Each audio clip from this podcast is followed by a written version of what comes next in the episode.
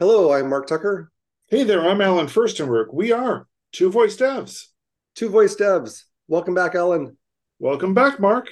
Always good to to have our weekly or so chat. Yeah. Um, kind of getting back into things now that uh, summer's almost gone. oh, don't say that. Don't say that. I know it's got some weeks, but it just it seems like it's it's, it's going too fast. Yeah. Yeah. Um, but you know, th- this was what I wanted us to talk about today was something that was actually released uh, a little bit earlier this summer. Yep. Um, and I didn't understand it, but you know, it was. I knew this would be up your alley, so okay. I wanted to to wait till you were back to talk about it, and that's that. There's a new release of APL, Alexa Presentation Language, 2023.2. Okay, so the second one this this year.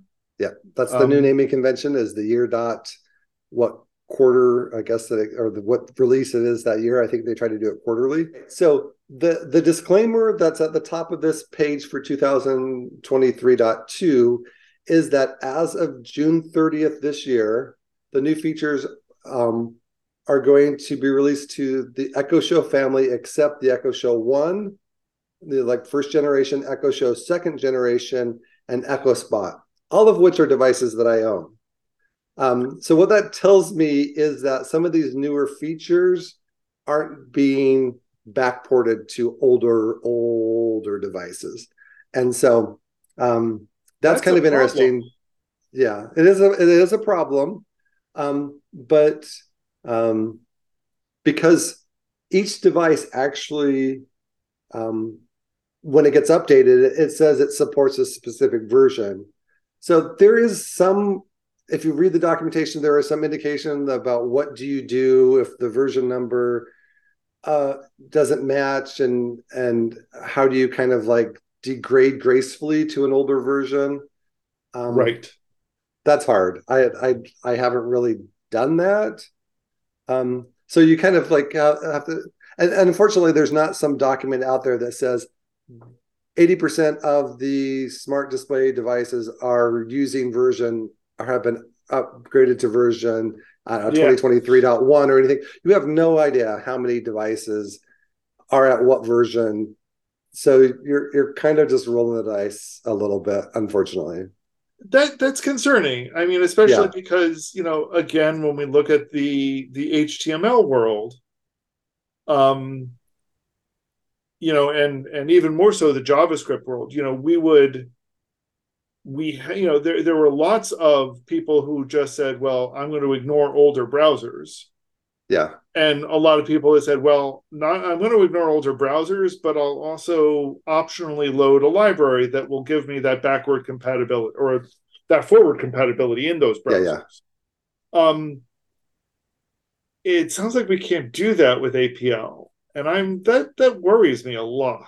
Yeah, I think that this is you know I'm not don't want to be you know super critical of Amazon, but this is a, an area that is one confusing, two puts the burden on the developer, and three doesn't provide the developer the information that they need to know to make the decision. So for those that that may have forgotten, what is APL? Just uh, you know the the quick summary of it. All right. So for Alexa smart display devices, um, there is a roughly equivalent to um, HTML that gets shown on those devices, uh, but it's uh, it's a custom language JSON based um, called Alexa Presentation Language. It has components, it has um, data binding, it has interactivity.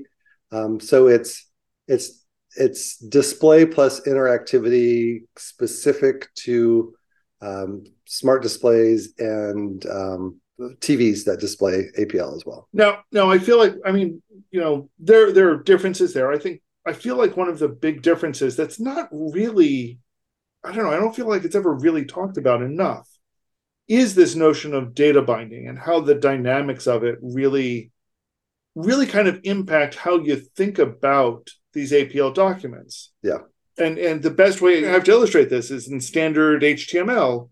If you want something to change on the screen, you normally have JavaScript uh, go and change it. And right. JavaScript may be listening for an event. And when that event happens, it goes and checks data out and goes and changes part of the screen.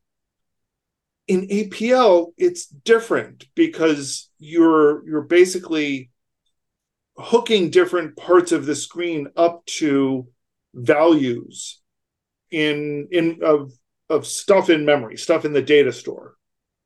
And to make things change on the screen, all you do is change a thing in the data store and the screen changes.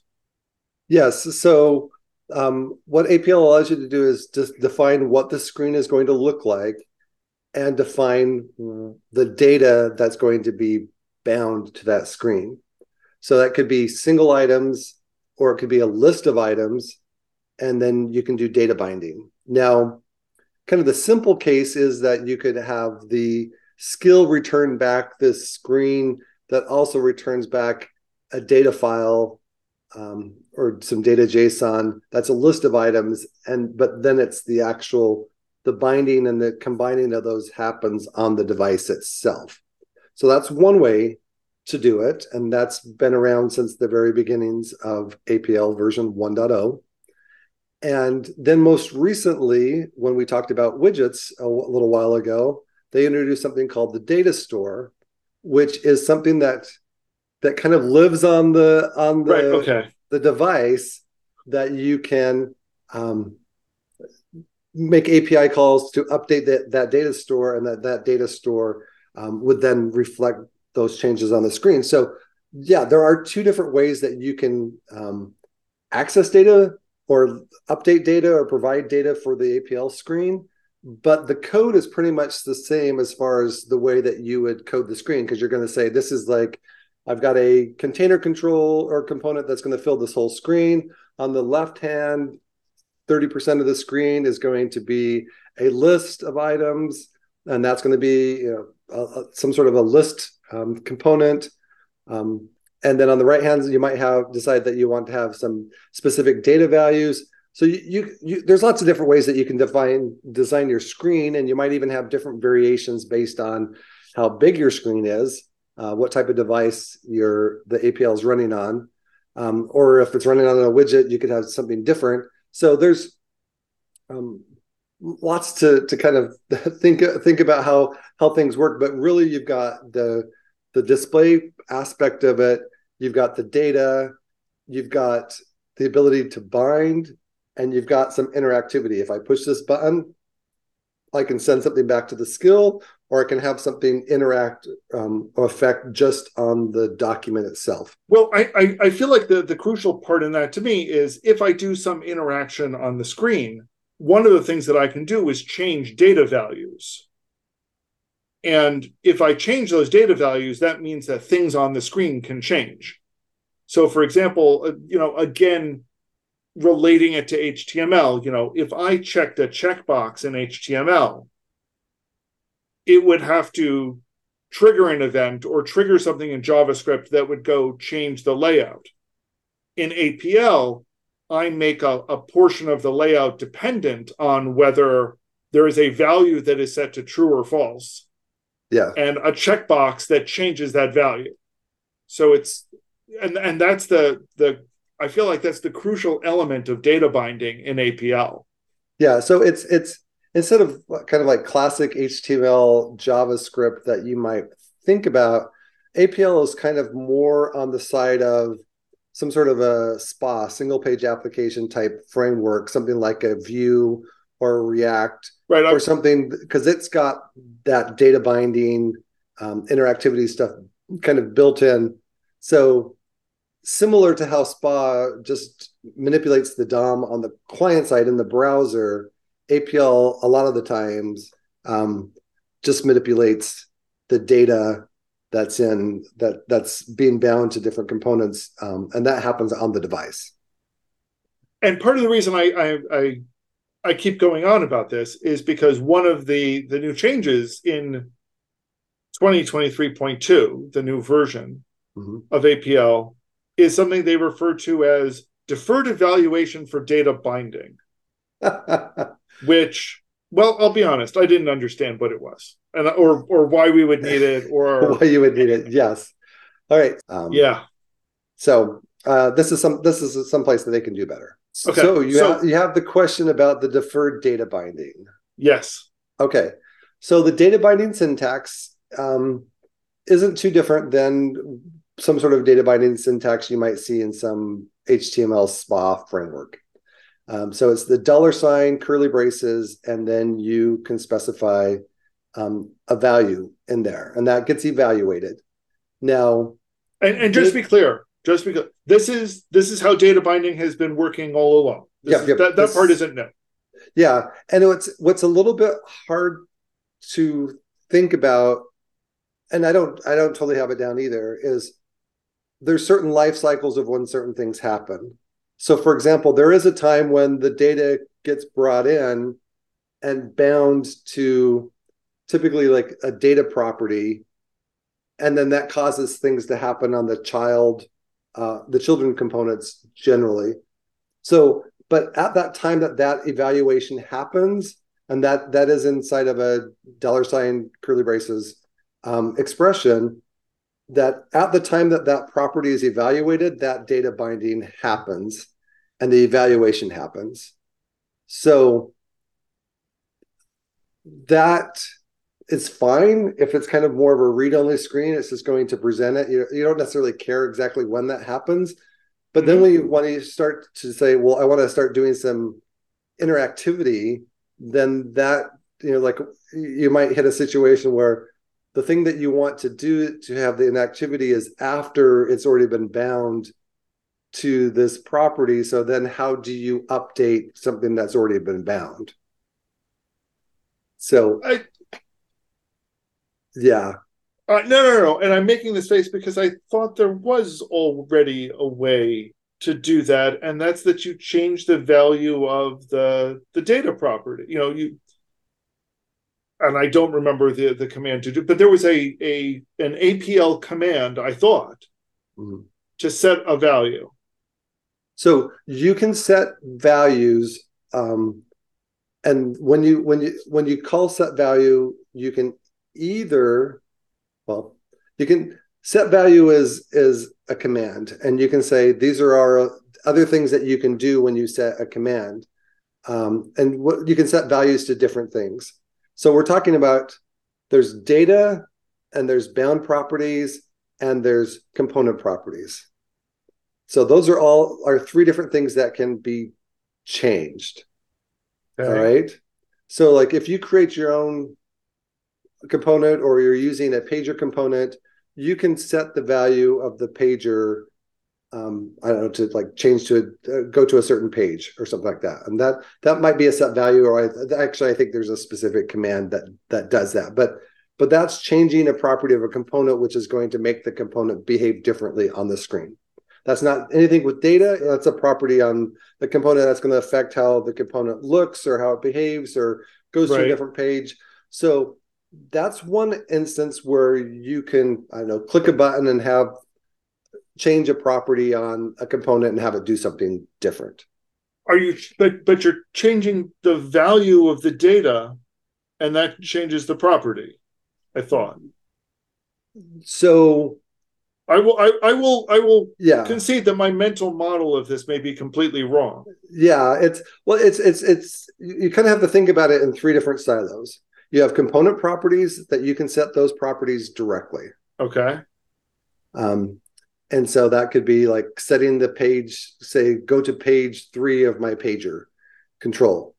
Um, so, or if you create your own custom components, you can set your own properties on your um, component and you can uh, have something like you click on a button and you can say, um, you know, set set the color from red to green, and the the you know something will change Right. change Yeah. color. So so it's it's just setting a property on the component, and there's and that's kind of like you can't really undo. You can just set. I'm going to set it to this value. Okay, now I'm setting it to this value. Now I'm setting it to this value. Okay. All right, so that's component properties. The next part is data binding. Now, to, to you know, binding to data. Now, there are some ways that you can change data. that then by changing the data, it will be reflected on the screen. But it's it's a little bit difficult, and that depends on if you're updating an object versus a list of objects. But there there is some way that you can just update the data, and then the list control would be refreshed, and now instead of three items in the list, there's four items in the list. Okay. Um, but and that just happens by changing the the the underlying data. But it's kind of more um, you change change the list or you change the object. It's not necessarily I'm finding this one property on this one object and setting that one property. It's more I'm updating this object, I'm updating this list of objects. It's kind of a little bit more gross control. Okay. As yeah. opposed to fine control. Um, kind of in that same data binding um, area is the the new data source stuff where you could either um, have out external to your APL that's running have some process that says, oh, the new stock value is this. Update the data store, and all of a sudden your widget, which is just APL, or your APL screen shows the information about the new thing. Right and that's just because it's being bound to a certain property in the data store and we just updated that value in the data store and so it automatically reflects the new value right. once again okay. it's kind of um, it's kind of gross control over it um, you can also in that same vein i guess have some issue some command like if i hit a button you could trigger some value to be you know, something to be updated in the api which then calls down to the data store that refreshes the data store, but you can't really update the data store directly. I thought you could.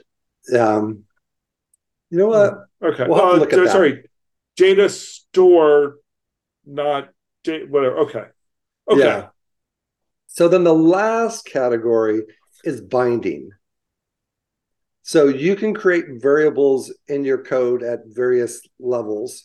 Uh-huh. And you can say, um, I'm setting this counter to zero and then you have a button and when you click on the button you can say set value to this um, variable name to you know plus one and so uh-huh. then it you know so then it updates that so those are, are kind of all the different ways that i can think of right now anyway that you can update values right all right and so all of those are going to require some sort of a data binding expression on some property in a component it could also be you might have like a text property, string property on some component and just have some text, but you could have a data binding expression inside of that text that says the current temperature is dollar sign curly braces degrees degree Fahrenheit. Yes. Right. Okay. So all right. So so that's another type of data binding that you can do is is not like the whole thing, but uh, something that's part of part of that. And right. and you can do that for all kinds of properties. It doesn't have to be a string property. But right. Okay. All right. So what happens is that when the um, and I hope I get this right, but this is maybe this is partly just my mental model and experience, I guess, because I've I've run into this a number of times. But you don't necessarily control when the binding happens. So when when the data gets bound to the list to the data property on a component and it shows you a list of things you don't necessarily have control over that i don't know that this delayed um, functionality is really meant for that it's more meant for the case where let's say you've got that text string and you have some value in there that you want to change now the value that comes in that text string might actually come from a um, a bind property that that is the current temperature. And what happens is that when you start to go through the component, you're reading through the APL tree basically and going through and you're building stuff. It's going to hit this bind property and it's going to say, oh, I have a string that has a dollar sign curly braces in it. I'm going to evaluate it right now. Now, um, that thing that you bind to could be something like current date time, but current date time updates, and so whenever it updates, it kind of tickles the right the string to to update. But there might be something else that that that is the thing that's filling it in, like the the the temperature, right? So maybe you hit a button, you go get a make an I was API say, call. or- or or the count you know or there's a Yeah, or the counter, counter. that you Yeah. know that yeah, the counter example is is an easy incremented when you click on it sure So, so what happens is that you you may not want the evaluation to happen at the time that the, the bind property is being read. You might want to delay that for some time farther down.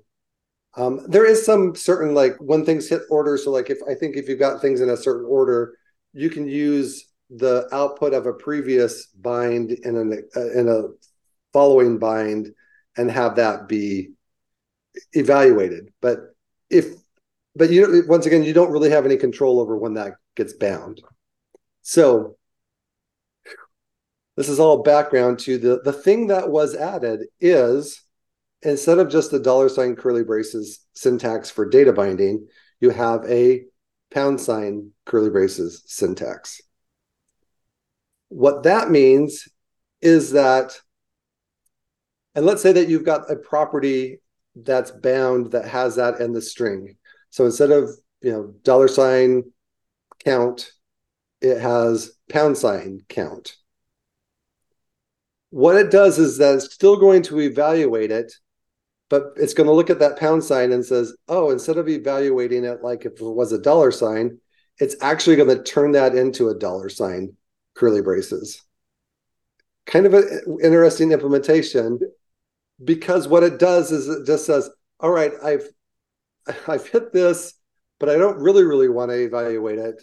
I want to evaluate it later. So it it still evaluates it, but it turns it into a dollar sign curly braces syntax. So then later, when you do something else, you can call eval, which seems I don't know rem- reminiscent of JavaScript eval, which is like Yeah. ah, but you can call an eval on that property, and then it looks through the property and says, "Oh, I see a dollar sign property in here, so now I'm going to actually resolve that data bind." It's a way of deferring data binding until you explicitly call eval on that. okay So maybe the the example I- that they used was something with localization. You could have is it going to be is it going to be degrees Fahrenheit or degrees Celsius? So I've got some when clauses that says when it's this locale US it's going to be degrees Fahrenheit and when it's you know UK it's going to be degrees Celsius. And it's got the equation of degrees Fahrenheit degrees Celsius that's different based on what the temperature is, then it can delay bind what the actual thing is and then still be able to use when to kind of get to the right condition based on the locale and then call the right thing. It's either going to be Fahrenheit or Celsius. The other thing that they talk about is having it be localizing like strings based on um, you know based on locale there is not a great way to localize strings other than like on the server and pass it down based on what value you're at. So there are certain situations where delayed eval binding would be useful um, but generally i don't i don't know that unless you're doing something with uh, localization or something you know special where you just kind of hit a situation where like darn it this is evaluating at the wrong spot then you might use it but okay i i feel like we just spent a lot of time on something that isn't going to be used a lot. It there there's i think there's obviously a reason why they put it in there and i'm not sure you know is it something what it is. Yeah i don't know exactly why that is but something that that that's is solving some purpose um i hope but i so only 'cause- occasionally hit situations where things aren't evaluating and then i kind of just have to do things a little bit differently and it seems to be okay. So i, I don't know how i'm going to use this at this point but i i have an understanding at least enough of that it's out there if i need it Okay. I don't want to belabor this then, because I'll be honest, I still don't get it, but I'm hoping it's useful to someone. Um. So what was next? Oh, APL component property changes. So okay, what what what properties have changed here? All right. I'm going to skip the first one and, and deal with that last of the three. Okay. So the first one we're going to talk about is, and and this is some changes with um, with set value. There is a source property on a vector graphic that didn't used to be dynamic. And what dynamic means is that you can call set value on that property and change it. So what this is saying is, is that you can do something and have um, have a vector graphic have a source property and then like click on a button and change the source property of that vector to something else okay so it's just it's just a way of of instead of what you probably would have to do before would have some property that would toggle and have two different vector graphics one that's hidden and one that's being shown here you can just you know swap out the source property to something different Okay, makes sense. All right. What else? Controlled Media now has a seek to um, command so that you can actually go to a specific location in the video. Okay. So so programmatically you can control now, and you don't even necessarily have to have the um, the video player control visible. So I'm I'm thinking anyway. Um, I haven't done this yet, but this would be a way where you can programmatically skip to certain points of the video and play certain segments. So you could conceptually have instead of doing animation, which is is typically hard, with you could do Lottie files, which are just variations of of um, vector graphics. Um, but there's only some um, support for Lottie files in in APL. Um, you could conceptually have different segments of animations, like one video chopped up into certain segments, and say, start at this point and play for this duration and play different animations. If mm-hmm. I don't know, at least that would be that seems like it would be an interesting um, experiment to do on that. Okay. Okay. Now, if you go to the documentation for components, then you will see that there's a, actually a page for base components. So basically, there is some sort of a hierarchy. So if you've got a text component, then it's going to inherit from base component. So part of the properties of base component has been this property called entity. Now, it could be either entity or entities. Uh, it doesn't matter. They're, they do this on certain things, on certain properties. It can be item or items. It doesn't really matter um, because they're kind of interchangeable. They just like have one be an alias for the other. Um, but there has been this entities property available since 1.0. I haven't ever used it, partly because its great description is opaque data used to clarify references in Alexa. That is all the documentation that you get on it. Oh yeah, that makes a whole lot of I'm sense. just yeah. Oh, I've got this opaque data used to clarify references in Alexa. All right, so I had this big conversation. I actually with with somebody on the on the uh, champion Slack, and I'm like, okay, I just don't get this. What's what am I ever going to use this for? What's what is this thing? All right, so I I think I better I understand it at least a little bit better.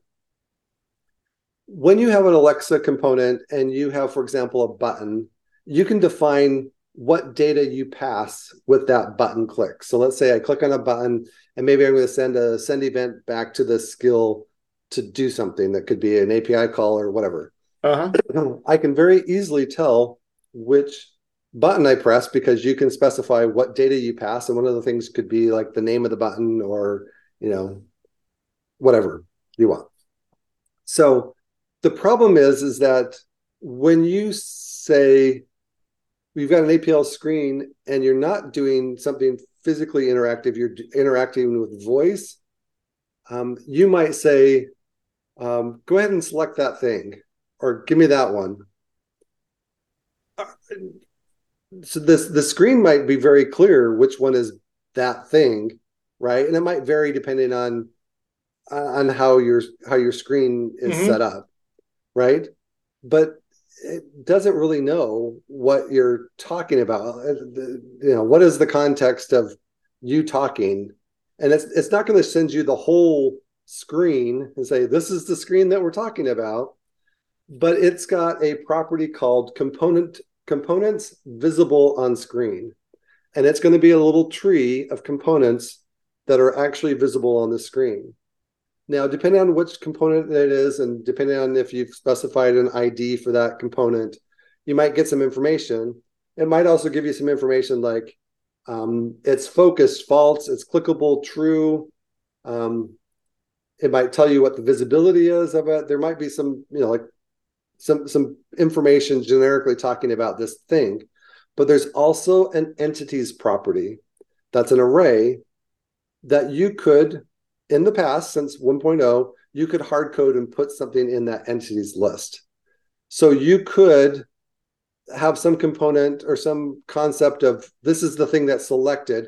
I could add something to that entity's property with was um, you know some key value or something that would indicate this thing, and then it gets passed back as one of the components that are visible, and I could walk the tree finding every entity, you know, until I find this particular property, or maybe I'm assuming if it's got an ID, you could either probably like find it by ID and then find the entities that go with it. You can get some context about what's going on. So up to this version, it was not dynamic, meaning you could hard code something in it, but it couldn't change. Now you can do something on the screen. So like this button press, maybe you're clicking button, and you say, I want that many. Well, what is that many? I've got a count that's clearly clearly shows on the screen a text component that says three. I want three of them, but I said I my my um, utterance was just I want that many. Well, I don't know what three is, so I could dynamically every time I increment that three, I could set an entity on some component that is the value of the the number of times that I clicked it. So then I know what that is. Okay, that makes a little more sense. Yeah. So so that that in in those cases where you need some additional contextual clues when you're doing a voice interaction with the display, you can provide some information statically or dynamically now um, that will will help you kind of interpret what this current state of the screen is, so that you can respond appropriately. Um, to kind of generalized commands. Okay. Um, so I want to skip around a little bit. I see they've got a, a, a, section called other changes. What what are what are these other changes here? All right, so that's mostly deprecated. So there was in version 1.0 something called set state. Now components can have state whether they're clicked or focused or uh, disabled. So okay. I, I said checked, right? Checked, disabled, or focused right? So that's those are kind of general. Um, you can kind of even imagine that um, in HTML and the develop the dev console where you can say, oh, it's hover, it's you know you can different states, but there's only really three main states: disabled, checked, and focused. And you used to be able to set those with a set um, state um, command. Okay. You say set the state to, and then you would say that, you know that it's going to be focus is this or checked is this um, set state is deprecated. Um, now, um, set value has been used for all kinds of things, like setting, like I said before, setting properties on components. Now, what it's going to also be used for is that you can set the disabled or checked property with set value. And in the case of focus, you can call set focus, clear focus um, commands specifically, and that's going to set the focused prop, the pro- focus state. And then with state, you can have um, different styles associated with state. So um, when when it's you know disabled, then it's going to be gray. When it's uh, when it's you know, disabled false, it's going to be visible. Whether it's checked, it's going to have a little check mark or not check mark, or however you you know some I, emoji for that, or focused or not focused could have some sort of a border, border ring boundary on it that's showing that it's focused, or it could um, be a different color or, or, or something. So that's that's basically saying set set states deprecated. This is what you use instead. Okay, fair enough. Uh, and then finally, uh, and this I think is the more interesting announcement here, is they now have cheat sheets for APL. Yes, I did look at those, and they look very helpful. Um, they basically go go through and identify different components, different properties. Um, it's a way of um, having just a quick resource so you can look look at APL and understand some different things and you know, set properties and stuff um, where you may not have to you know go into the documentation and and dig into that. You can just use the cheat sheets, and they looked helpful when I looked over them. Okay. So overall, you know, I I'm still not convinced these are big changes, but you're right. You know, somebody must have asked for them, or they wouldn't have done them. Yeah, or so, something that Amazon's going to come out with soon uh, required them, and uh, they weren't there, and so now now they're now they're there. So, so fantastic. Uh, you know, as always, we'd love to hear what people are doing with APL. Uh, you know, um, I guess this is where we give a shout out to APL Ninja as well, because you know we, yes. we need to do that. Um, that that's a, a, great place to learn and experiment when when you're doing APL stuff. Um, but otherwise, you know, reach out to us on uh, on the Slack for Alexa, uh, comments below, um, LinkedIn. We're around. Um, you can find us somewhere. We're, we're somewhere. Uh, we'd love to hear what you're doing, and uh, can certainly talk about it another time on Two Voice Devs. Two Voice Devs. Take care, Allen. You as well, Mark. Have a great week. Thanks.